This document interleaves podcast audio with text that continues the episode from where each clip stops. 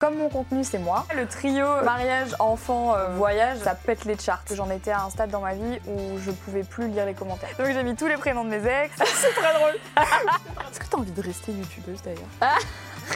Bonjour à tous, c'est Alix Grousset. Bienvenue dans Elles font YouTube, le podcast. Un podcast fait par des créatrices de contenu et pensé pour les créateurs et les créatrices qui souhaitent se professionnaliser sur YouTube. À chaque épisode, nous allons partir à la rencontre de celles qui font YouTube chaque jour et qui vont nous partager leur expérience sur la plateforme. Bonjour Marie. Bonjour Alix. Je suis très contente qu'on se retrouve aujourd'hui parce qu'on se connaît déjà. On a déjà fait une interview, donc je suis tout à fait détendue de faire cette C'est très détente.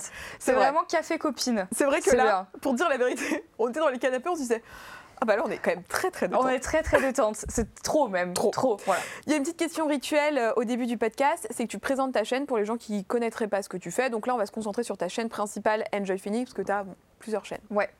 Euh, donc actuellement, la chaîne Enjoy Phoenix, elle est surtout axée sur euh, mon podcast qui s'appelle Heure Miroir, mais qui s'écoute soit sur des plateformes d'écoute, soit en fait en format vidéo et qui traite en fait de plein de sujets euh, qu'on est susceptible de se poser quand on est dans la fin de sa vingtaine. Donc ça peut être pourquoi est-ce que par exemple j'ai jamais eu de meilleur ami. j'ai parlé aussi d'un sujet qui est un peu lourd mais qui est assez réel, tu vois, la peur de mourir, ce genre de choses en fait, des, des vrais questionnements qu'on a et qui, nous, et qui peuvent un peu nous, nous empêcher de dormir. Euh, il y a aussi une partie grosse prod que j'aime bien faire de temps en temps. Ça me permet de voir un peu les copains, de faire un peu de créa euh, différente euh, de ce que je fais d'habitude. Et une vraie partie horreur, enquête paranormale, qui sont quand même des choses que j'aime bien. C'est pas du tout 100% de ma chaîne, mais je trouve que c'est sympa en fait d'avoir une chaîne un peu hétéroclite, mais tu vois, dans laquelle je peux mettre un peu tout ce que j'ai envie, parce que pendant très très longtemps, je me suis axée et focusée que sur un seul sujet. Et je me suis rendu compte que j'étais pas heureuse comme ça et que j'avais envie de mettre un peu toutes les facettes de ma personnalité dans la chaîne. Donc euh, il y a un peu de tout, mais il y a surtout beaucoup de moi, quoi. Mais en fait, c'est ça qui fait le lien entre tout. Parce que tu avais dit dans tes vidéos, je me souviens quand tu as un peu euh, rechangé ta ligne éditoriale, qu'il y avait plein de choses et tout. Mais en fait, ce qui fait le lien Ouais, c'est moi. Toité euh, Au début, c'était quoi? C'était beaucoup de beauté. Au tout début d'Enjoy Phoenix, de la chaîne. Au début, c'était que de la beauté. En fait, il y avait que ça. C'était euh, des tutos coiffure, des tutos make-up. Euh, il y avait des. Je me rappelle, c'était des lookbooks à l'ancienne, tu sais, où en fait, on montrait les tenues qu'on portait chaque jour de mm. la semaine. Et donc, c'était surtout ça, des hauls. c'était vraiment que, que de la beauté. Et. j'ai fait ça pendant quasiment 5-6 ans en fait, avant de décliner un petit peu, d'ouvrir ma chaîne de vlog, tu vois. Au début, c'était vraiment que ça. Hein. Donc au début, on a la beauté. Ensuite, quand ça change, ça twiste sur quoi? Ça twiste un petit peu plus sur du, sur du lifestyle, je dirais. Donc là, on a un peu plus les morning routines, euh, il y a un peu plus de recettes, tu vois, plus mhm. ma vie. Euh, ma vie quotidienne. Après, je crois qu'il y a eu euh, toute une partie aussi sur des conseils, genre, je sais pas, 10 conseils pour mieux dormir, 10 conseils pour la, pour la rentrée. Tu sais, il y avait toutes les vidéos back to school. Donc, en fait, on est vraiment passé de beauté à lifestyle tout en gardant de la beauté. et ça, ça a duré quand même très, très longtemps, jusqu'à il y a 4 ans, je dirais, 3-4 mhm. ans. Donc, ça a été quand même 80% de ma carrière sur, euh, sur YouTube. c'est vrai. Et tes stats, comment est-ce qu'elles ont évolué avec le temps? Parce que quand tu as commencé, c'était il y a 10 ans, plus de 10 ans ou pas encore il y a plus de 10 ans. Plus de 10 ans. Il y avait beaucoup moins de monde qu'aujourd'hui. Est-ce qu'en nombre de vues, tu as vu une évolution ou pas? Ou c'est resté stable sur ces années? Euh, non, ça a augmenté forcément parce que les gens euh, commençaient à connaître la plateforme. Donc au début, je me rappelle la première fois que j'ai eu 1000 vues, c'était déjà monstrueux, tu vois, sur une de mes premières vidéos. Je dirais que mon pic, ça a été plutôt 2014-2015, où là, en fait, j'étais au-dessus de la moyenne euh, des statistiques, et puis ensuite, ça a stagné, puis ça a un peu descendu, puis après, il y a eu cette période où, en, termes de statistiques, ça montait, descendait en fonction euh, de la vidéo que je sortais. Il y a eu un moment, en fait, comme je te disais, 2014-2015, là, peu importe ce que je sortais sur YouTube, mais vraiment peu mm. importe que ça soit, euh, enfin, peu importe le sujet, peu importe l'intérêt des gens pour le sujet, la vidéo performait. Ensuite, il, a, il y a eu ce moment où bah, la vidéo ne performait que si le sujet était intéressant et s'il était pertinent. Et ça, je dirais que c'est plus l'ère dans laquelle on, se trouve aujourd'hui pour ma chaîne, euh, en tout cas, pas pour tout le monde. Alors, c'est quoi les défis auxquels tu es confronté quand tu changes comme ça de, ligne édito? Parce que pour le coup, si on part du tout début, ou même indépendamment de la ligne édito, mais je me souviens aussi du cadre, quand on était ah, chez toi. Alors, il y a eu ton premier appartement euh, où, là, il n'y avait pas encore de décor derrière. Quand tu as eu ton premier appart à Lyon, tu avais mis, je me souviens, les étagères avec les Yankee Candle, la guirlande. Euh, c'était vraiment dans, ouais, dans le cliché, entre guillemets, de ce qu'on attendait. C'était le cliché parce que c'était ce que les Américaines faisaient à l'époque. Bethany Mota, par exemple. Bethany Mota, et moi, c'était vraiment mon modèle. C'est-à-dire qu'en gros, moi, mais je le dis, j'avais pas d'inspi pour une vidéo. J'ai regardé ce que Bethany Mota avait fait, je m'étais dit, je vais faire ça. Ok. Donc je le twistais à ma manière, mais c'était vraiment mon modèle de ce qu'il fallait être et de ce que j'avais envie d'être à cette époque-là. Parce que moi, je regardais que ces vidéos. Je regardais les vidéos que des américaines. Et donc c'était une très très grosse source d'inspiration. Et donc j'avais hyper envie de rapporter ce côté-là euh, bah, chez moi et de faire ce décor avec effectivement les Yankee Candle qui à l'époque étaient hyper difficiles à trouver en France, les trucs Bass Body Works et tout, mais les gens, ils étaient hypés par ça parce que mm. c'était un truc qu'ils voyaient sur des chaînes américaines et tout d'un coup ils voyaient une Française avoir la même chose que sur des chaînes américaines. Donc je pense que ça crée aussi un petit peu le truc, euh, tu vois. Donc, euh, donc ouais. Et c'est quoi le défi de quand tu passes de ça, cette esthétique très euh, girly, rose, à quelque chose de plus sombre aujourd'hui, quand je regarde par exemple rien que ton setup, tu vois, sans parler du fond, mais rien que le setup aujourd'hui, dans Heure Miroir, là, ton, ton, nouveau format, tu as créé un vrai esthétisme, mm. voilà, assez sombre. Même toi, physiquement, tu as changé. Tu es passé de blonde à, euh, là, es, à brune, à brune un peu rouge cuivré. Voilà. Euh, les coiffeurs, corrigez-nous dans les commentaires. Euh, c'est quoi les défis pour renouveler son audience? C'est très difficile parce que, en fait, tu as, as vraiment deux cas de figure possibles. Le premier cas de figure, c'est ton audience te suit pour toi. Donc peu importe le contenu que tu vas proposer, il y a toujours une partie de ton audience qui va continuer à te suivre, malgré le fait qu'il y ait une partie qui va dire bon bah je t'adore, mais juste en fait, euh, j'arrête de regarder tes vidéos. Donc ça se traduit pas forcément par une baisse des abonnés, par contre, ça se traduit par une baisse des vues. Parce qu'en gros, les gens, ils sont fidèles, ils continuent à rester abonnés à ta chaîne parce que je pense qu'il y a une espèce d'affect qui est là, tu vois. Mais ils arrêtent de regarder tes vidéos. Donc les statistiques diminuent. Le deuxième cas de figure, c'est que malheureusement, et heureusement, j'ai pas eu ce cas-là, où les gens disent, bah en fait, non. Là, moi, tu fais plus ça, bah là, c'est bon, j'arrête, je regarde plus, je me désabonne et ciao, bonsoir, en fait. Euh, donc le vrai challenge, c'est de réussir à faire une transition qui soit honnête. Tu vois, tant que tu expliques vraiment bien aux gens pourquoi tu fais ta transition, pourquoi est-ce que tu décides en fait de lâcher ce contenu-là pour te recentrer vers autre chose, il ne faut pas du jour au lendemain dire bonjour, alors en fait euh, j'arrête complètement les vidéos, aujourd'hui vous avez le droit à une vidéo paranormale, voilà. Donc le conseil qu'on pourrait donner s'il y a des gens qui veulent réorienter leur contenu, c'est de faire une vidéo limite face cam explicative. Voilà, c'est ça. Expliquer les gens, expliquer aux gens parce que ils sont comme euh, voilà, comme euh, comme vous, comme toi, comme moi. On a envie de savoir pourquoi est-ce que notre youtubeur préféré va plus faire les vidéos qu'on adore regarder le dimanche. Tu as envie de comprendre en fait.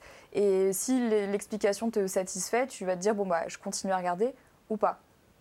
Mais moi, je pense que c'est important, ne serait-ce que par euh, respect pour la communauté qui a toujours été là, de leur expliquer un petit peu ton état d'esprit et les changements. Parce que si tu leur expliques pas, c'est un peu leur faire un, un coup dans le dos, tu vois. Et puis après, tu as le risque aussi qu'en commentaire, ils te posent tout le temps la question de pourquoi il n'y a plus tel type de vidéo. Exactement. Tu l'as jamais eu ça? Si, j'ai déjà eu ce genre de, message, mais après, c'est des gens qui regardent pas aussi euh, les, les, vidéos que je fais pour, euh, pour expliquer, parce que tu sais, maintenant, c'est vrai, je sais pas si on peut parler de ça, mais avec l'algorithme YouTube qui change, toutes les vidéos sont pas poussées de la même manière, et donc des gens qui vont tomber sur une vidéo qui n'a rien à voir avec ce que tu fais d'habitude, mais qui n'ont pas vu la vidéo d'avant, mmh. qui t'expliquent pourquoi est-ce que cette vidéo n'a rien à voir c'est euh, un challenge aussi quoi. Donc tu réexpliques. Euh. Il y a tellement de contenu aussi qu'il faut que tu choisisses ce que tu regardes.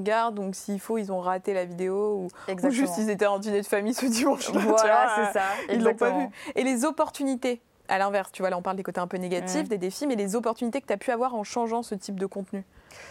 Euh, Tu parles des opportunités financières par exemple? Financières, ouais, professionnelles. Bah, L'avantage en fait quand tu te déniches, ce que j'appelle, donc que tu sors d'un sujet euh, vraiment bah, très très niche comme était la, beauté, c'est que du coup tu t'ouvres à plein d'horizons différents. Donc euh, tu vas attirer en fait des partenaires euh, financiers, commerciaux ou même dans ton business, tu vas même faire des rencontres en fait de gens qui ne sont pas du tout dans cette niche-là. Donc déjà c'est, je trouve humainement hyper intéressant, mais surtout en termes de business, ça te permet en fait d'avoir trois fois plus de contacts parce que là tu vas te faire contacter par, je sais pas, des marques par exemple qui font une appli de traduction, des hôtels qui font par exemple beaucoup plus du voyage plein de choses en fait comme ça. Donc euh, c'était pour, moi aussi euh, intéressant parce que j'en avais marre d'être toujours dans la même sphère, j'en avais marre de travailler toujours avec les mêmes marques dans lesquelles je me reconnaissais plus nécessairement non plus en termes de valeur. Donc euh, honnêtement pour moi ça a été un peu win-win parce que j'ai beaucoup perdu quand j'ai changé de ligne édito. Il y a beaucoup de marques en fait qui m'ont tourné le dos parce que ben je leur avais demandé de plus m'envoyer leurs produits. Oui, parce que pour réexpliquer pour ceux qui n'avaient pas vu, Marie avait fait une vidéo à l'époque qui avait énormément de bruit. C'était vraiment l'hégémonie des youtubeuses beauté. Et Marie, qui, était là quand même en papesse de la youtubeuse beauté, a dit finito pipo, je veux plus recevoir de produits, euh, ou alors euh, on convient de, quelque chose, mais ne m'envoyez plus de produits euh, comme ça sans prévenir. En fait, on et ça a... tout changé en agence. Moi, je me souviens, dans le monde de, l'influence, maintenant, les marques, depuis cette vidéo, demandent est-ce qu'on peut envoyer? Et c'est cette vidéo hein, qui a. En fait, c'est fou parce que quand j'ai fait la vidéo, je savais que ça allait avoir une répercussion sur les agences et sur les marques, mais pas à ce point. On m'a prévenu après que ma vidéo avait tourné dans des grosses entreprises à des niveaux très très hauts, en mode il faut, faut qu'on change un truc là. Parce que là, on passe pour des, on passe pour des débiles, tu vois. Euh, mais parce que ça, on était arrivé à un stade, on recevait des coffrets euh, gigantesques comme ça pour un mascara, mm. on nous demandait jamais notre teinte de fond de teint, on recevait des trucs dont on n'avait même pas besoin, enfin, c'était devenu, euh, c'était devenu catastrophique. Mais donc, à partir de ce moment-là, il y a des marques qui ont très facilement joué le jeu, qui se sont rendues compte qu'effectivement, c'était un petit peu too much. Et tu as des marques qui se sont offusquées, qui se sont braquées et qui ont dit Ah, elle a fait la vidéo, Fini, au revoir madame, même plus une réponse à un mail, rien. Sur des contrats que tu avais en cours? Non, heureusement sur des contrats qui étaient terminés. J'ai attendu, en fait, avant de faire cette vidéo, j'ai quand même attendu de terminer mes contrats. Parce que j'avais pas envie euh, de commencer à me mettre en porte-à-faux et puis j'avais juste envie d'honorer mes contrats, tout simplement. Donc j'ai attendu. Mais en revanche, des marques à qui simplement j'ai envoyé un mail en disant bonjour, merci de ne plus m'envoyer. Il y a des marques qui ont dit ah oui, mais pas de problème, je comprends, bah, t'hésites pas à nous dire, fais-nous un mail quand il y a un truc que tu as envie d'avoir et tout. Tu as des marques, elles ont vu le mail, elles n'ont jamais, jamais répondu. Et euh, je les ai recroisés en event et tout, ils t'adressent plus la parole. C'est des gens que tu as côtoyés, avec qui tu as fait des tournages, que tu connais, qui du jour au lendemain arrêtent de te parler. Même aujourd'hui encore? Ouais. Ah bah là, les équipes ont changé maintenant, donc je suppose que c'est plus, euh, c'est plus tout à fait la même chose. Mais à l'époque, oui. Donc c'était pas plus mal en fait d'avoir d'autres opportunités sur le côté qui s'ouvraient à moi parce que sinon, je sais pas si j'aurais pu continuer à subventionner mes autres euh, business, tu vois.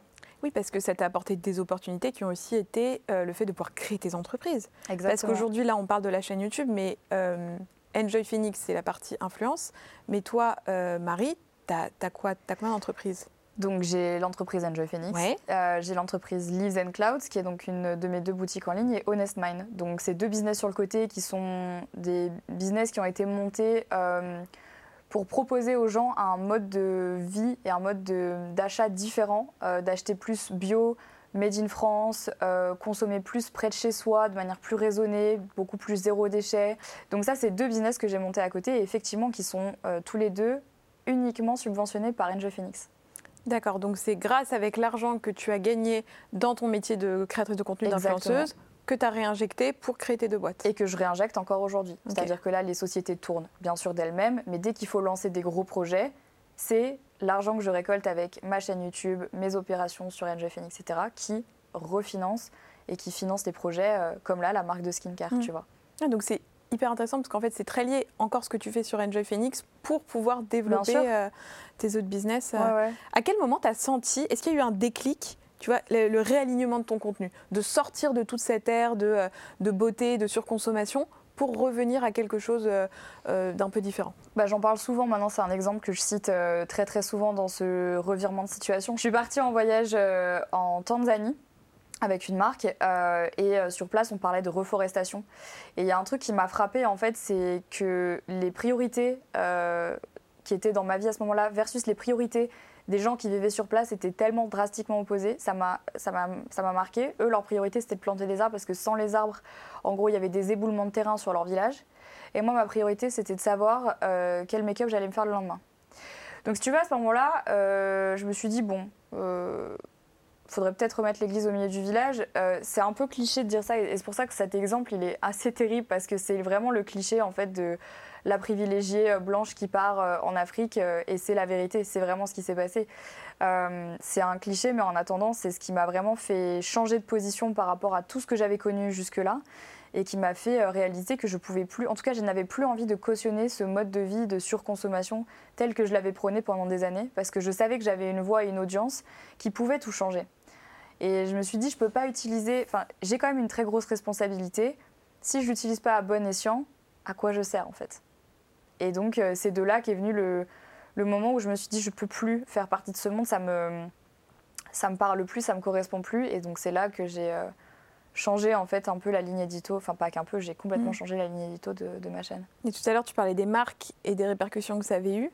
Mais côté audience, euh, qu'est-ce que ça a eu sur tes abonnés comme impact? Est-ce qu'ils se sont sentis peut-être un peu challengés Au contraire, ils t'ont suivi ou je pense qu'il y a eu un petit peu de, tout. Il y a des gens euh, qui, sur le papier, n'étaient pas forcément axés sur le zéro déchet, ce genre de choses, et puis qui d'un seul coup se sont dit Ah, mais euh, pourquoi pas En fait, c'est des petites choses à, agrémenter dans son quotidien. Je, pense que je peux en être capable. Donc il y a des gens en fait qui ont pris le changement de manière assez positive parce que je pense que c'est arrivé aussi à un bon moment où les gens en avaient un peu marre de voir ce trop plein de déballage, tu vois, sur les réseaux. Donc c'est arrivé un peu, euh, un peu à pic.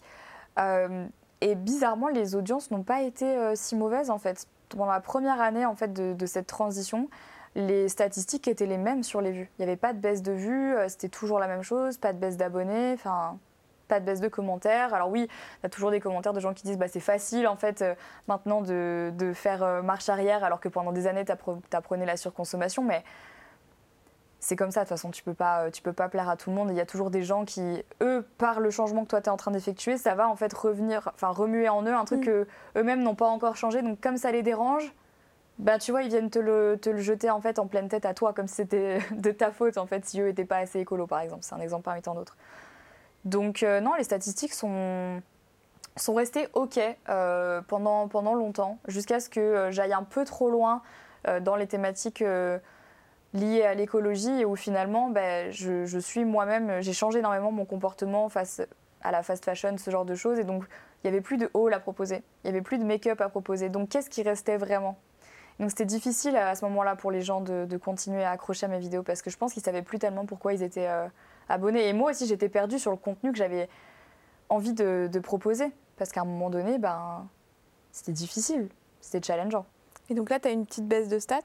Et donc là, il y a eu une baisse de stats, euh, je dirais, fin, fin 2020, euh, juste un petit peu avant le, le, Covid, en fait, tu vois, juste un peu avant le confinement. Pendant le confinement, bien sûr, ça a, ça a réaugmenté parce que ben, tout le monde était chez lui. Donc euh, voilà, moi, j'avais retrouvé d'autres choses, d'autres sujets qui me plaisaient bien. Je racontais quelques expériences, c'était pas mal de story time, ce genre de choses. Et, et ouais, mais la chaîne principale, ça a toujours été un challenge chez moi. Ça a toujours été en dents de scie, alors que la chaîne de vlog, ça a toujours été vraiment. C'est fou, hein la chaîne de vlog. La, la, chaîne de vlog depuis, euh, depuis 10 ans, là. Aussi, elle est aussi vieille que la chaîne principale. Et la chaîne de vlog, est-ce que ce serait pas un anniversaire en plus qui vient d'être passé avec les Vlogmas? C'est la dixième année, ouais, c'était la dixième année. 10 ans de Vlogmas. 10 ans de Vlogmas. C'est quand même énorme. Hein. Je me sens très vieille. Et les stats sur les vlogs, pour le coup, c'est toujours assez équivalent. C'est plus ou moins toujours la même chose. C'est plus ou moins toujours la même chose. Et d'ailleurs, euh, c'est assez intéressant de remarquer que des gens qui regardent ma chaîne de vlog ne regardent pas forcément ma chaîne principale. Mhm. Et inversement.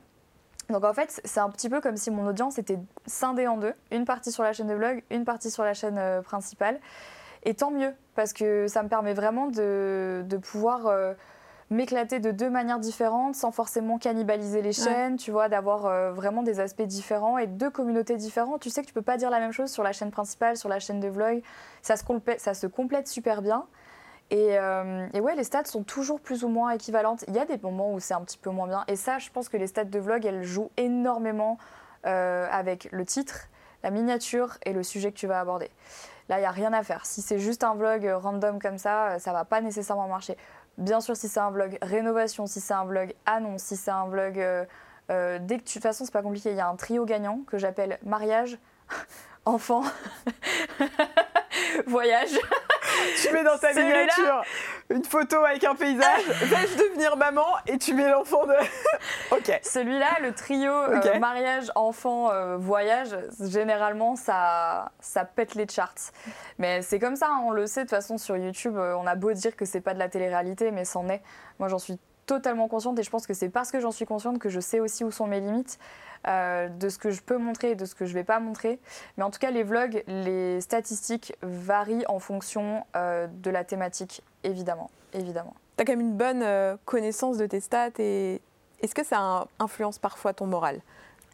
Ça l'a beaucoup influencé. Je vais pas mentir, hein. franchement, pendant des années, j'étais obnubilée par les stats parce que j'avais cette espèce d'incompréhension. En fait, je comprenais quand ça marchait, je ne comprenais pas quand ça ne marchait pas. Et tu voulais comprendre? Et je voulais comprendre parce que je, me disais, mais il y a un truc. Et donc, comme mon contenu, c'est moi, tu es obligé au bout d'un moment de te dire, attends, mais si le contenu ne fonctionne pas, c'est parce que moi j'ai un problème. C'est parce que les gens m'aiment plus, c'est parce que j'ai fait quelque chose de mal, est-ce que c'est parce que j'ai changé de couleur de cheveux? Enfin, je te jure, à un moment donné, tu en arrives à des futilités comme ça et tu te dis, mais est-ce que c'est moi ou est-ce que c'est mon contenu? Et la barrière est tellement fine que ça pèse sur le moral, mais ça pèse aussi sur le moral de tes proches parce que forcément, exécrable et tu sais très bien que si tes stats ne sont pas là, euh, c'est le début de la fin, entre guillemets. Parce qu'il faut vraiment se battre. YouTube, c'est pas aussi simple que ça. On dit toujours, euh, je vois des gens euh, laisser dans les commentaires des messages du style franchement, ils sont payés à rien faire, c'est vraiment facile juste à allumer sa caméra. mais faites-le, vraiment, parce que c'est, hum, c'est tellement difficile de voir des statistiques baisser parce que tu ne sais pas pourquoi ça ne marche plus. Mais je dirais que c'est pareil pour les créateurs de contenu sur d'autres réseaux sociaux. En fait, dès que tu vois tes stats baisser et que tu n'as pas d'explication, tu sais que tu peux pas y remédier et donc tu es bloqué. Donc oui, ça fait, ça fait mal. Moi, j'ai essayé de les étudier après ça. J'ai eu un regard un peu différent. Aujourd'hui, les stats, elles me font plus aussi peur qu'avant parce que j'arrive à comprendre pourquoi.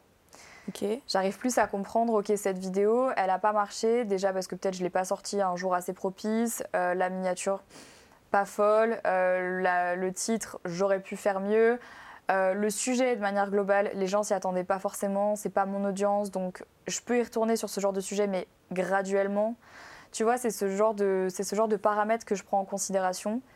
Euh, mais aujourd'hui, c'est un peu, c'est un peu la loterie, quoi. En tout cas, ce que je sais, c'est que là, pendant trois mois, j'ai arrêté de poster parce que j'avais plus d'inspi, je savais plus trop où je voulais aller, et j'ai bien fait parce que parce que ça m'a permis de recentrer mes idées. Et là, les vidéos que je sors jusqu'à maintenant, je suis relativement contente des statistiques qu'elles font pour le travail engagé. C'est, ça va. Ça pourrait être mieux, mais. Est-ce que toutes les données statistiques se valent? Parce qu'on a énormément de statistiques, pour vous expliquer un petit peu, sur notre tableau de bord de créateurs, on a les likes, les vues, le taux d'interaction, combien de personnes ont cliqué. Enfin, c'est quand même hyper détaillé, je pense, pour nous aider aussi. le taux de rétention de l'audience, à quel moment les gens ont quitté la vidéo. Enfin, on a vraiment des trucs très détaillés pour nous aider, je pense aussi, à, à étudier un peu les vidéos quand on veut y faire attention. Est-ce qu'il y a une donnée statistique pour toi qui est plus importante qu'une autre? J'adore le taux de rétention. Ok. Parce que sur le taux de rétention, tu peux aussi voir les pics. Donc le taux de rétention, pour expliquer, c'est combien de temps les gens restent sur ta vidéo. Exactement. Exemple, euh, là, ce podcast, il va peut-être faire 40, euh, 50 minutes. On aura euh, dans les statistiques un petit chiffre qui va nous dire, bah, à 12 minutes, ou alors, à 40 minutes, les gens sont toujours là et ils adorent. Et ça te permet de savoir à partir de quel moment les gens décrochent. C'est ça. Et ça, c'est hyper intéressant. ce qui te permet, en fait, moi, ce que j'aime bien sur euh, la statistique du taux de rétention, c'est que, bon, globalement, c'est comme ça pour toutes les vidéos. Hein. D'abord, tu as un pic énorme au tout début parce que les gens cliquent sur la vidéo, puis ensuite, ça descend assez drastiquement, puis ça reste à peu près au milieu comme ça. Sauf que c'est jamais longiligne. Ce qui se passe, c'est qu'au bout d'un moment, tu vas avoir hop, un pic. Ouais. Hop, un pic. Et qu'est-ce que tu as dit à ce Et là, moi, ce que j'adore, c'est que j'adore aller au moment où j'ai sorti le pic et je me dis, pourquoi est-ce que là, les gens se sont arrêtés ou parce que ce qui se passe en réalité, c'est pas que les gens attendent que la vidéo passe et d'un seul coup ils regardent. C'est que les gens, ce qu'ils font dans un vlog, en tout cas, moi je le vois surtout dans les vlogs, c'est qu'ils avancent. Ils prennent le curseur, ils l'avancent. Ah, sur la timeline ils l'avancent. Et quand ils voient un truc qui est susceptible de leur plaire, ils s'arrêtent. Et là, ils reviennent un peu en arrière et ils laissent. C'est pour ça que le pic fait comme ça. Alors j'ai besoin de savoir ce qui, dans tes vlogs, régulièrement fait ce petit pic. Mon mec, Ouais. Mon chien. Euh, et tous les moments où on voit mon corps en entier. Ok. Ce qui est hyper bizarre. Enfin, c'est un peu triste, mais ouais, tous les moments où on voit mon corps en entier, à chaque fois qu'on voit mon mec et quand on voit mes animaux. Ok. Donc euh, c'est très révélateur, je trouve, de mon audience sur plein de, plein de sujets. Euh, des fois, ça peut paraître un peu, un peu triste parce que tu te dis, bon voilà, en gros, je sais très bien que si demain je pose en maillot dans mes vlogs, c'est bon quoi. Mais je le fais pas. Ou alors si un jour je le fais, ce sera pas pour ça. Mais c'est intéressant d'avoir ces paramètres-là parce que effectivement, quand tu commences en fait à voir un petit peu qu'est-ce qui fait monter les statistiques, bah, tu as le champ des possibles pour l'intégrer un peu plus dans tes vidéos ou en tout cas à minima par exemple de l'intégrer plus dans ta miniature ou dans ton titre parce que tu sais que c'est ça que les gens viennent voir. Donc si tu le mets mmh. directement et tu vois, tu t'analyses ça, tu regardes sur deux, trois vlogs, tu vois si c'est un peu toujours la même chose. Mais si tu sens que c'est toujours la même chose, ben là, tu reprends ça, puis tu les mets. Tu peux même changer ton titre, tu peux même changer ta miniature par rapport juste à ces trois moments que les gens sont venus chercher dans ta vidéo. Tu sais ce que tu peux faire aussi ça me Je m'en suis servi très récemment, donc là c'est effectivement véridique pour un format vlog. Je m'en suis servi pour les interviews. J'ai eu un pic comme ça sur un des sortants de la Star Academy. T'en as fait. Euh, et j'en ai fait un short. Voilà, j'étais sûre, t'en as fait un short. Ça peut être une petite technique également si vous voulez reshorter à ce moment-là, parce que ça veut dire que les gens, à ce moment-là de la vidéo, je sais plus ce qu'ils racontaient, c'était. Euh, je sais pas, il disait qu'il était timide. Enfin, pour moi, en plus, c'était même pas un truc que j'aurais mis en short, tu vois. Ouais. Et en fait, c'est ça que les gens étaient venus chercher. Bam, je l'ai mis en short. Et bah, le short, euh, il, a bien fonctionné. Il a percé. Ouais. Donc ça, faites attention. Je trouve que c'est l'analyse qui est la plus sympa. Après, il y a une autre analyse, tu vois, que je, suis toujours ébahie devant cette analyse. C'est euh, celle qui te permet de voir les gens qui regardent ton contenu, qui sont abonnés et ceux qui ne sont pas abonnés à ta mm. chaîne. Mais moi, je suis choquée de voir que j'ai 50% de mes abonnés, qui, enfin 50% sont abonnés et 50% ne le sont pas.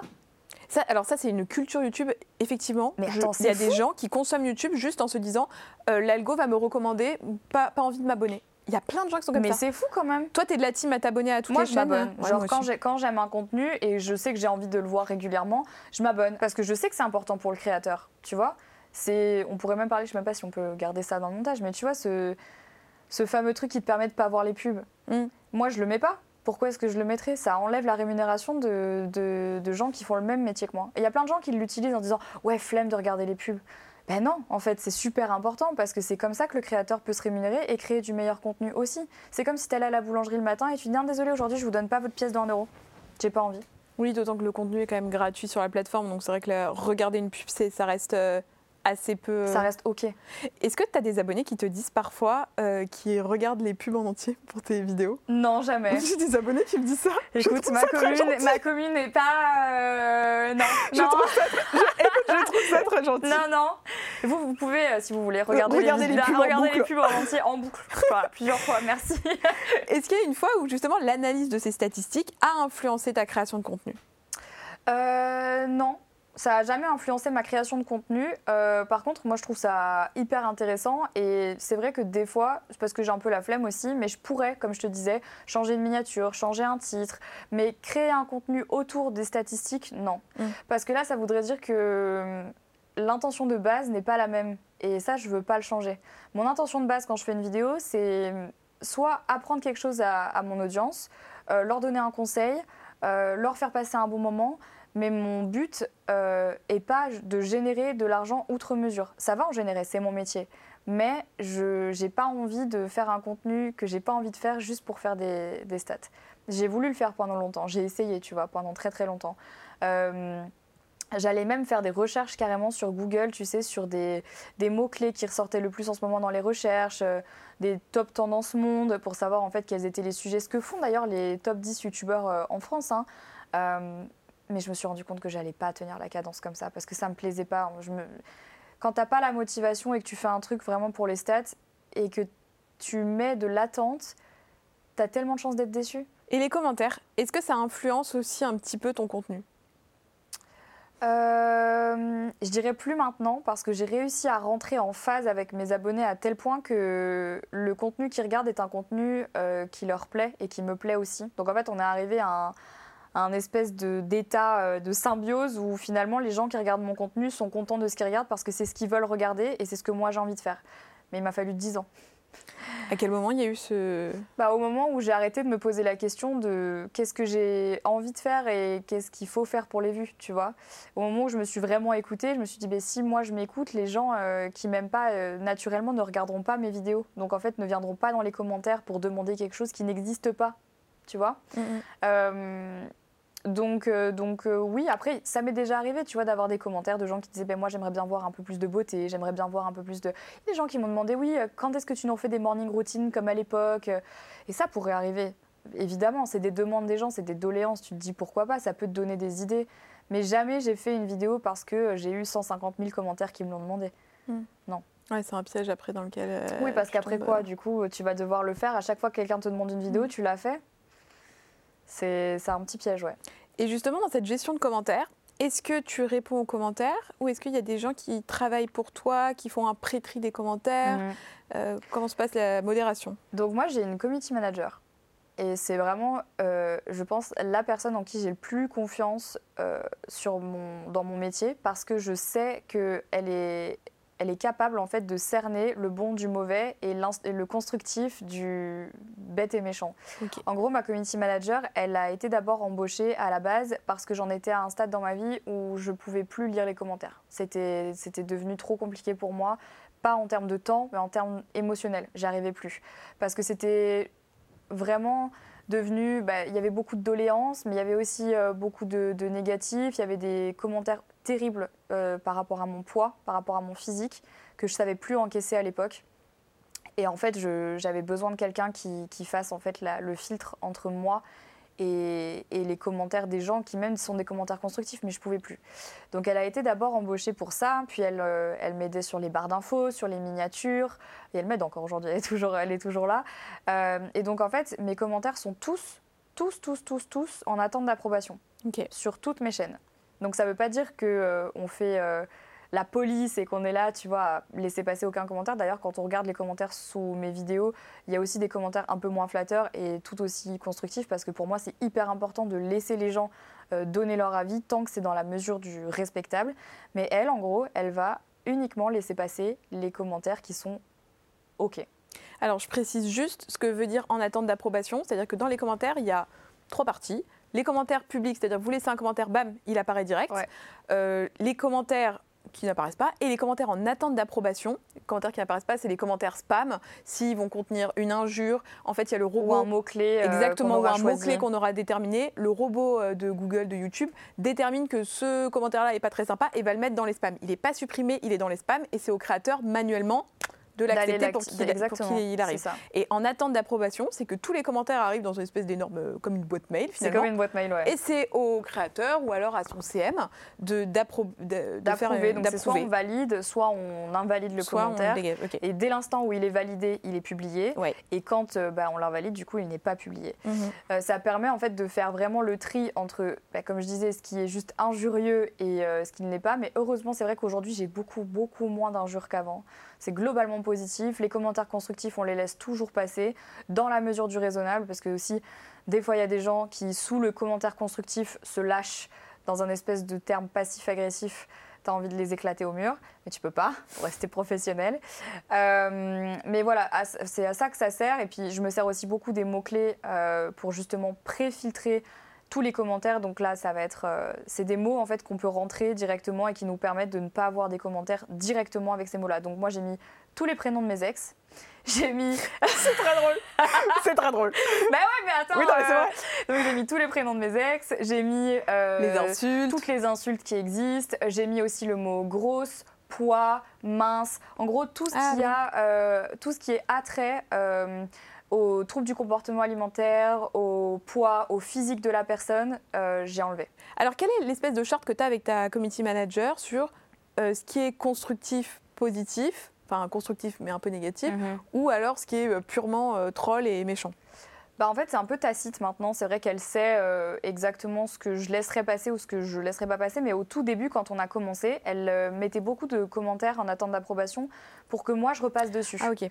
Donc elle laissait passer tous ceux sur lesquels elle était sûre et certaine et tous ceux sur lesquels elle avait un doute, elle me les faisait lire et elle me demandait moi de les approuver ou non. Euh, ce qui fait que je détermine un commentaire constructif, constructif d'un commentaire constructif troll, c'est que le commentaire constructif, il est globalement bienveillant dans sa manière euh, d'être écrit. C'est je ne suis pas d'accord avec toi et je t'explique pourquoi. Mais ton, ton avis est valide aussi. Un commentaire constructif non bienveillant, c'est ce que tu dis, c'est de la merde. Ok. Ça, c'est. Explique-moi pourquoi. Moi, je suis toujours ouverte à la discussion, mais ouvre-moi la discussion. Viens pas juste en fait me dire je suis pas d'accord avec toi, ce que tu dis c'est faux, ça si, ça machin. Non, explique-moi pourquoi. Instruis-moi, tu vois. Si tu veux vraiment commencer à avoir une discussion, dis-le moi vraiment. Donc en fait, tous les commentaires qui sont un petit peu. Euh, ouais, un peu tendancieux, mais tu vois vraiment sur le, sur le truc de. Je dis pas ça pour te faire de la peine, mais euh, je trouve que tu as pris 10 kilos. Oui, c'est pas très sympathique, ça fait un peu de peine. C'est pas méchant, hmm. mais t'es pas obligé de le dire. Ça t'apporte quoi de le dire? Donc ça, généralement, je ne laisse pas passer. Parce que ça pourrait aussi, et ça c'est aussi une des raisons pour lesquelles je suis assez euh, vigilante, c'est que euh, je déteste l'effet boule de neige. C'est-à-dire que si tu laisses passer un commentaire comme ça, tes abonnés qui sont bienveillants vont essayer de te défendre, mais vont se fighter avec la personne qui t'a dit un truc pas cool. Et donc là, tu vas te retrouver avec un pavé de 60 commentaires de gens qui sont en train de te battre, se battre en fait sous ta vidéo alors que toi, tout ce que tu veux, c'est que les gens passent un bon moment. Tu mm. vois. Moi, j'ai vraiment envie que les gens, quand ils viennent sur mes vidéos, et c'est en mode. Euh, j'aime pas employer ce terme, mais c'est un peu une safe space, tu vois. Tu viens, tu viens passer un bon moment, c'est tout. C'est tout. Tu donnes ton avis sur la vidéo, tu partages ton expérience, tu partages ton, une anecdote à toi si tu veux, mais, mais voilà, c'est mm. tout. Enfin, on n'est pas là pour se battre. Euh. Si tu pouvais donner un conseil aux gens qui regardent la vidéo, qui font face à leur premier commentaire, euh, leur premier commentaire négatif, quel conseil, toi, t'aurais aimé qu'on te donne euh, quand t'as pris des grosses, euh, des grosses sauces quoi? Mais je crois qu'en fait, je l'ai eu, je l'ai eu ce, ce, ce, ce moment où mes parents m'ont donné le conseil que je vais te donner maintenant, c'est laisse couler. C'est vraiment le seul, le seul conseil qu'on peut donner, c'est des gens que tu ne connais pas, euh, qui viennent laisser un commentaire, qui sont anonymes, tu ne pourras jamais les retrouver. Ils ne font pas partie de ta vie. Dès lors que tu éteins ton téléphone ou ton ordi, ils ne sont pas dans ton entourage proche. Quid? On s'en fiche.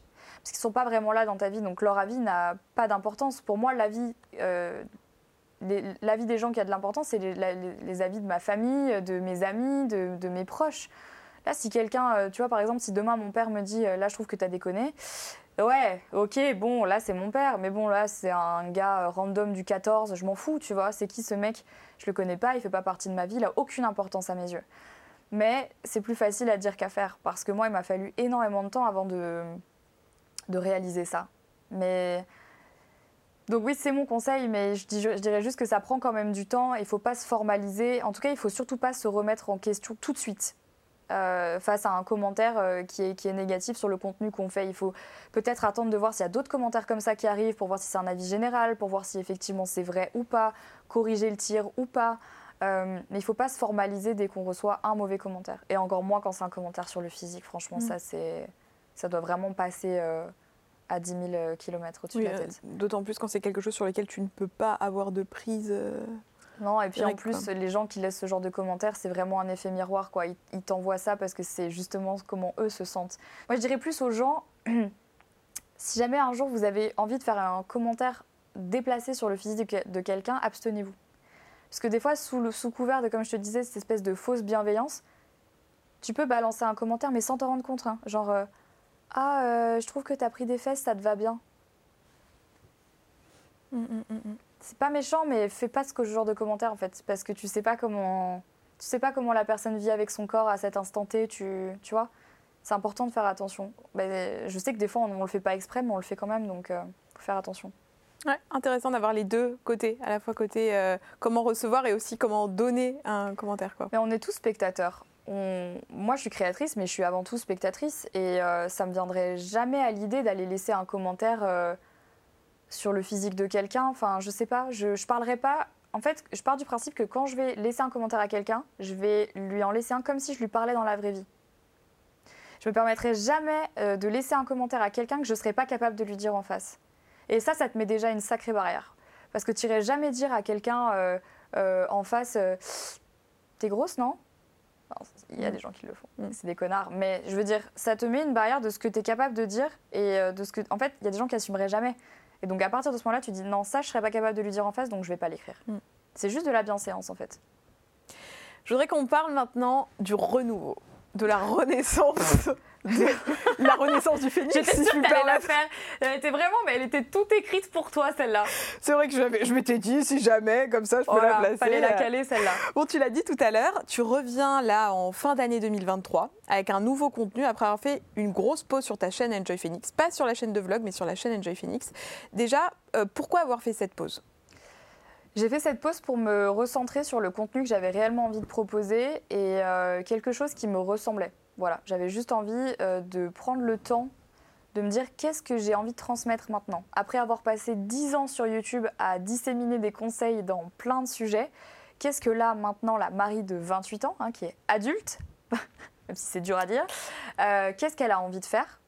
C'est quoi sa profession? C'est quoi ses envies pour le futur? Et comment est-ce qu'elle a envie d'utiliser son audience à bon escient. Mais il m'a fallu du temps, parce que même moi à ce moment-là, je ne savais plus trop où j'en étais. J'adorais continuer euh, les vlogs, hein. mais euh, à ce moment-là, mon premier podcast euh, était en train de, se terminer. Je savais que j'adorais l'aventure podcast parce que j'aime le dialogue avec les gens, j'aime bien philosopher sur des sujets. Et quand tu reprends la genèse de ma chaîne, le fait de donner des conseils ou partager des pensées ou des expériences, c'est ça. Mm-hmm. Quand j'ai parlé de mon harcèlement il y a 10 ans, euh, ça a autant d'importance que quand je parle aujourd'hui, effectivement, de euh, pourquoi est-ce que j'ai pas euh, de meilleur ami ou pourquoi, voilà, pourquoi la, vidéo que, j'ai bien aimé tourner récemment, c'était comment vivre avec ses contradictions. En fait, c'est des vraies problématiques de la vie, mais c'est juste que c'est plus la même vie, tu vois. On n'a plus les mêmes problèmes quand on a 17 ans que quand on en a 28. Mais les problèmes sont toujours là, et donc je m'adresse toujours à une audience qui me ressemble. Et donc j'avais juste vraiment ce besoin de prendre cette pause pour me dire vers où je veux aller et j'ai trouvé. Mais il a fallu du temps. Est-ce que tu l'avais un peu anticipé la pause? Genre tu t'étais dit. Pas du tout. Ah ok, c'est un matin, tu t'es dit, je peux plus. Et en fait, je, je, disais à ma CM, elle me disait, il y a quoi comme vidéo cette semaine? Et je lui disais, il n'y en a pas et tu vois, ça a fait une semaine, deux semaines, puis trois, puis cinq. Et là, j'ai commencé même moi à, tu vois, à un peu lâcher la barre en fait. Et, euh, et je pense que c'est bien que ça se soit passé comme ça parce que si j'avais planifié une pause, j'aurais aussi planifié le jour où j'allais reprendre. Et ça m'aurait mis la pression de me dire, t'as trois mois de pause. Donc ma grande, t'as trois mois pour trouver ce que tu vas faire. Là, en fait, j'ai juste naturellement laissé un peu le truc aller. J'avais toujours ma chaîne de vlog, donc j'étais toujours présente et j'avais toujours ce côté création. J'avais pas arrêté de travailler. Mais j'ai tout naturellement lâché un peu le truc et, euh, et du coup, l'envie est revenue seule aussi. Parce qu'à un moment donné, tu vois, c'est difficile de rester motivé pendant 10 ans. Et là, d'un seul coup, un matin, je me suis réveillée et j'ai fait c'est bon, là, je, le sens, j'ai envie de recommencer. J'ai envie de recommencer à tourner, j'ai envie de recommencer à créer. Il y a des sujets que je notais pendant ma pause dès que j'avais des petites idées. Je prenais mon téléphone et je disais tiens, euh, au détour d'une conversation avec une copine. Ah mais ça c'est hyper intéressant, euh, je le note, des idées pour, euh, pour plus tard. Et j'ai repris comme ça. Et je me suis pas trompée. Je me suis là, ça, ça, marche bien. Enfin, les retours sont positifs. Les stats sont remontés. Ouais. Les stats sont bonnes. Les commentaires sont exceptionnels. J'ai quasiment rien à enlever. Tous les gens sont contents. Ça marche aussi bien sur YouTube que sur des plateformes d'écoute. C'est un format qui, qui, fonctionne. Et je me suis vraiment, je suis vraiment allée à la rencontre de mes abonnés. Et ça, c'est super important parce que c'est dur de trouver ça. C'est très, très, très, très dur. La, barrière, en fait, elle est infime. Et quand tu le trouves, tu, sais, généralement. Et donc là, je suis contente. Parce que c'est dur, tu vois, vraiment, après 10 ans, je, tiens vraiment à le préciser, les, créateurs qui arrivent là depuis euh, un ou deux ans et qui, cartonnent tout, euh, c'est trop, trop bien pour eux. Mais tu vois, ils ont vraiment pas tout le passif, en fait, que, que d'autres euh, anciens youtubeurs peuvent avoir, qui, eux, en fait, ont déjà une création de contenu de, de 10 ans d'âge en fait derrière eux et qui sont mentalement drainés, tu vois, de se dire qu'est-ce que je vais encore pouvoir créer? C'est d'ailleurs pour ça qu'aujourd'hui il y a énormément de créateurs qui s'entourent en fait d'équipes. Euh, il n'y a pas de mal à ça, tiens, je tiens vraiment à le préciser, mais qui s'entourent d'équipes de création, qui vont leur proposer des idées de vidéos et qui vont les aider parce qu'à un moment donné, c'est compliqué, tu vois. Comme tous les artistes qui écrivent des chansons, enfin, mm. c'est difficile. Et puis tu es attendu au tournoi aussi.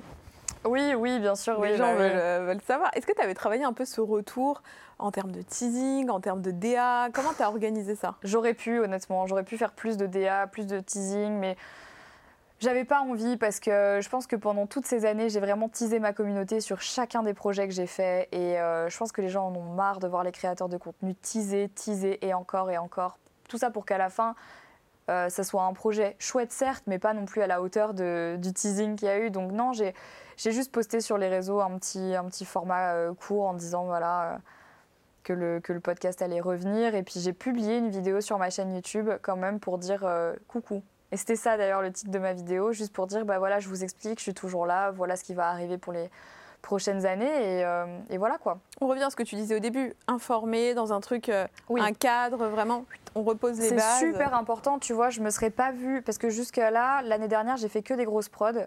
C'était un autre, chose, un autre format que j'ai tenté, ça m'a plu. Euh, mais c'est pas ce que j'ai envie de faire tout le temps.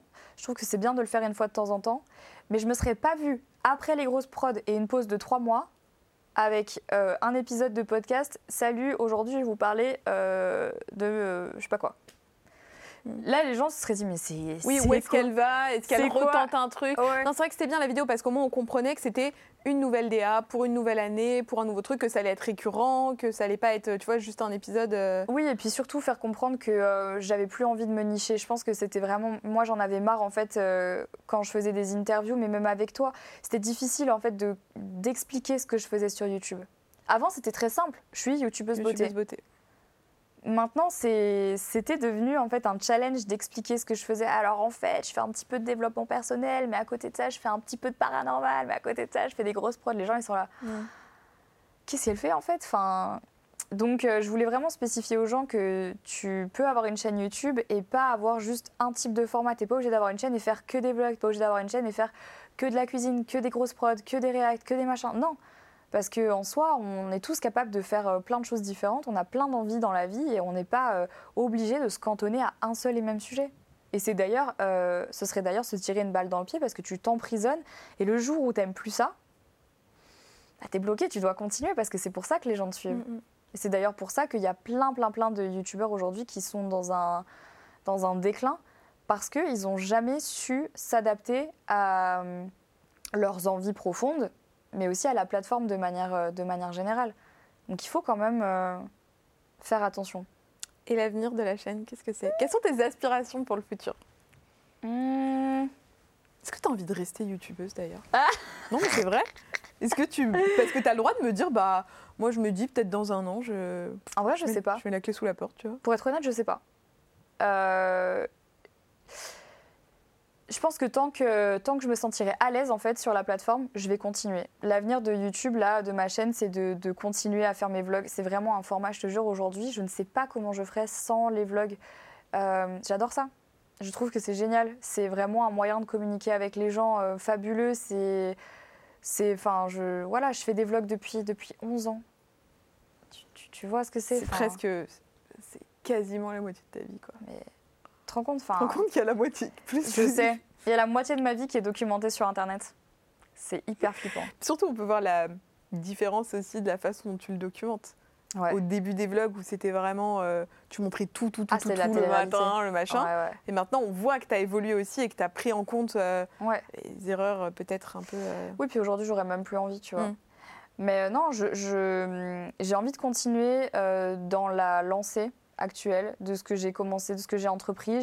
J'ai- euh, aussi envie de me laisser l'occasion de, de refaire des pauses, si nécessaire, si besoin. Euh, de dire, bah, là, je prends un peu de recul, peut-être que j'en Ouais. ai besoin. Euh, ne plus être aussi strict avec moi-même sur la cadence de vidéo, juste voir comment ça vient.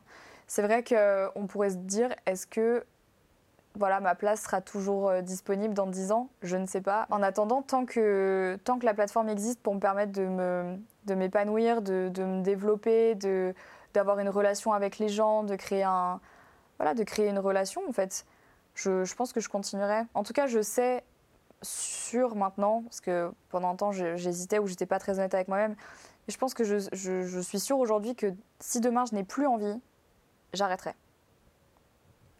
Parce que aussi, j'ai créé des business sur Ouais. le côté qui me permettent d'avoir un revenu euh, autre que YouTube. Et donc, c'est vrai qu'aujourd'hui, si j'arrête YouTube, je vis encore très bien. J'ai pas besoin de, de la plateforme en fait pour, euh, pour vivre.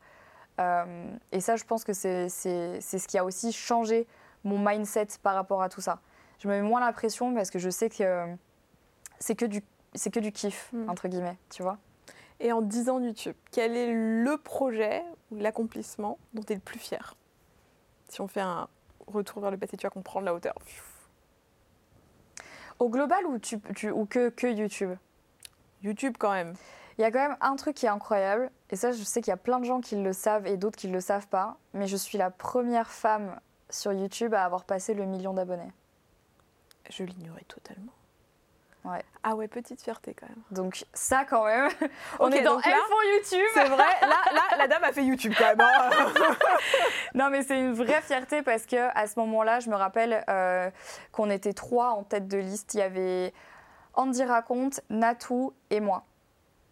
Et, euh, et que dans les trois, c'est moi la première à avoir passé le million. Et ça, ça me, ça me, c'est vraiment une fierté. Parce que à l'époque, il n'y avait pas beaucoup de filles. Ben, Il y avait que nous trois. Enfin, il y avait d'autres filles, mais dans le top euh, youtubeur, on n'était que nous. Et, euh, me dire que voilà, j'ai quand même réussi à passer cet accomplissement alors qu'à l'époque, il y avait 80% de créateurs masculins. C'était quand, même, euh, quand même un très beau challenge. Je me souviens de cette vidéo. Bah, j'ai pleuré. J'ai même filmé en live ma réaction. Mais je m'en souviens, moi j'étais sur le C'est vrai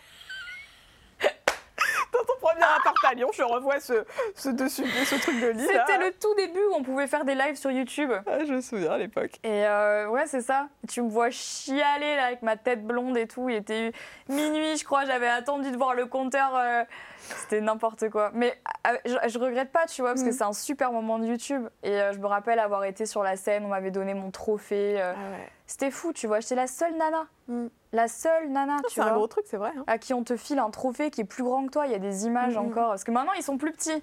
Mais à l'époque, ils, faisaient, ils, ils m'arrivaient là, quoi, Mhm. tu vois. Là, il y en avait moins. Il y en avait moins. Il y en avait moins. Non, mais c'est vrai, tu Ouais. vois. Et donc, ça, c'est ça, c'est un bel accomplissement. Et un truc que tu aurais fait différemment hmm. Tu regrettes un peu dans la façon de l'avoir amené ou, euh, ou un projet ou un truc que tu aurais. Je pense que c'est toutes les fois où j'ai été trop brusque euh, dans ma manière de, de faire les choses. De pas, tu vois, d'avoir fait une transition peut-être trop, trop clivante euh, quand j'ai parlé d'écologie, d'avoir, d'avoir eu parfois des. Hmm, ouais, peut-être des passages où. Je sais pas.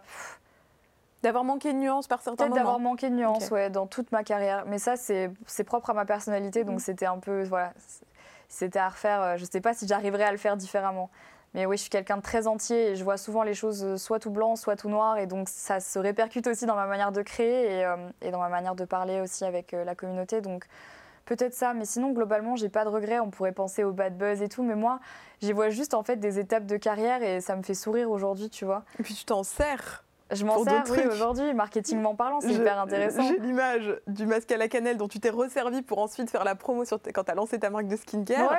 C'était hyper smart de faire ça. Ouais, parce que je le vois pas comme une, je le vois pas comme un événement négatif. Je le vois plus comme, euh, oupsie.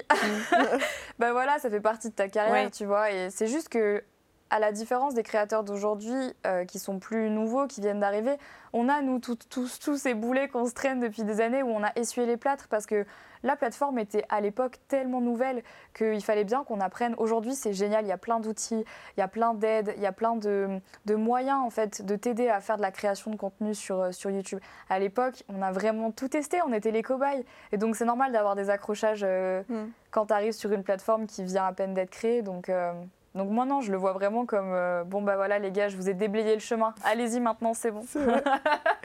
On a une petite tradition à la fin de ce podcast, euh, c'est que tu donnes un conseil à un créateur ou une créatrice qui se lance, un conseil que tu aurais bien aimé recevoir quand toi tu t'es lancé. Ou alors que tu voudrais donner aujourd'hui justement avec le recul et l'évolution de la plateforme.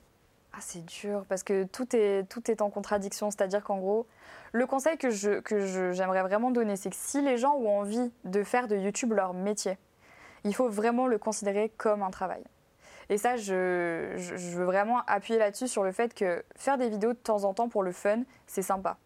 Euh, c'est rigolo, on peut avoir des stats, euh, on peut avoir un petit peu d'argent, c'est sympa et tout. Mais si vraiment vous avez pour euh, projet de considérer YouTube comme un boulot, traitez-le comme un boulot. Imposez-vous des horaires. Traitez ça en fait comme de la vraie DA d'un magazine, comme de une vraie création de contenu. Qu'est-ce qu'on va faire cette semaine? C'est quoi la DA de ma bannière, de ma photo de profil, de mes miniatures? Est-ce que c'est toujours la même? En fait, juste de considérer ça comme aujourd'hui une vraie profession et ça, c'est quelque chose qu'à la base, moi, on m'avait jamais dit parce que c'était pas, c'était pas du tout considéré comme un vrai travail à l'époque. Et donc, je faisais un peu au feeling. Mais sauf que si, le départ, on si dès le départ, on m'avait dit, voilà, euh, comment est-ce qu'on fait une vidéo YouTube, voilà la rigueur que tu dois t'imposer, voilà, c'est tant de travail, tant d'heures de montage, tant ci, tant ça, si en fait j'avais plus déjà une notion de ce que c'était et vraiment une vraie réalisation de ce que c'est que ce travail-là, déjà d'une, je sais pas si je l'aurais choisi, parce que c'est un rythme effréné. Mais de deux, je pense que j'aurais eu peut-être euh, davantage d'occasions de sauvegarder un peu de santé mentale. Et ça, c'est important. D'être sûr d'être prêt avant de se lancer euh, dans ce, dans ce milieu-là, qui est euh, très chronophage. Et un conseil que la Marie d'aujourd'hui donnerait à la Marie qui nous fait son premier tuto faire des boucles avec un lisseur Investis plus vite dans un meilleur micro. le son, c'est super important. Plus que la... En fait, on pense toujours à l'image, mais le son, c'est primordial. Mm. je pense que je, le conseil que je me serais donné peut-être aussi, c'est de, me former en montage, en audiovisuel. Euh, ça, c'est vraiment quelque chose que je regrette, tu vois. Ah, par exemple, quand tu termines le lycée, au lieu d'aller faire une licence, tu as fait une licence en langue, non Tu pas Je n'ai même, pas, même pas euh, terminé, hein. du coup, je suis partie directement euh, de, la fac. Non, mais ce que je veux dire, c'est que j'ai appris sur le tas. J'ai été, d'ailleurs, je le suis toujours, hein, autodidacte à 100% dans le matériel photo-vidéo, dans le montage. voilà, j'ai appris toute seule. Et euh, le conseil que j'aurais aimé avoir à ce moment-là, c'est peut-être mon père qui me dit un jour, mais ce serait bien que tu fasses un petit stage juste pour voir euh, comment on se sert d'un logiciel, euh, parce que j'aurais perdu beaucoup moins de temps, je me serais arraché bien moins de cheveux, et, et je pense que je me serais aussi plus éclatée en termes de création, parce que j'ai très vite remarqué que j'étais bloquée dans ce que mon imaginaire avait pour la vidéo et dans ce que j'étais capable de faire, mmh. tu vois. Et ça, ça m'a beaucoup frustrée pendant longtemps. Il y a des tutos sur YouTube de ça. Moi, je me suis tellement servi de ça. Mais j'en ai regardé plein, mais à ah l'époque, dis-toi qu'il n'y avait pas. Moi, je montais sur Windows Movie Maker. Ouais, c'était à l'époque. Alors c'est vrai qu'aujourd'hui les créateurs ont cette chance-là. Hein. Ah oui. Que là sur YouTube, c'est une là, vous avez tout, hein. Tu trouves tout et souvent en plus c'est des petits mecs de 14 ans qui vont t'apprendre à faire un truc. Tu te dis punaise, il y arrive, pourquoi j'y arrive pas C'est vrai. Donc ça, ouais. chercher dans la barre de recherche quand vous avez une demande. Vraiment, tu tapes comme Maintenant, sur Google. Tu peux, quoi. Hein. Et donc ça peut être se former, genre soit faire une formation, mais soit effectivement genre aller vraiment rechercher parce que il hum, y a rien de plus frustrant que d'avoir des idées mais pas être capable de les mm. réaliser. Moi ça, ça me c'est pour ça que j'ai pris une monteuse maintenant. Et eh ben merci Marie. Merci à toi. C'était un plaisir de te recevoir euh, sur le podcast et j'espère que cet épisode vous aura plu. Vous pouvez retrouver tout le programme Elles font YouTube sur notre site internet et surtout abonnez-vous à la chaîne YouTube Créateur juste là pour pas manquer les prochaines vidéos. Vous nous dites dans les commentaires ce que vous en avez pensé et on se retrouve très bientôt. Ciao Ciao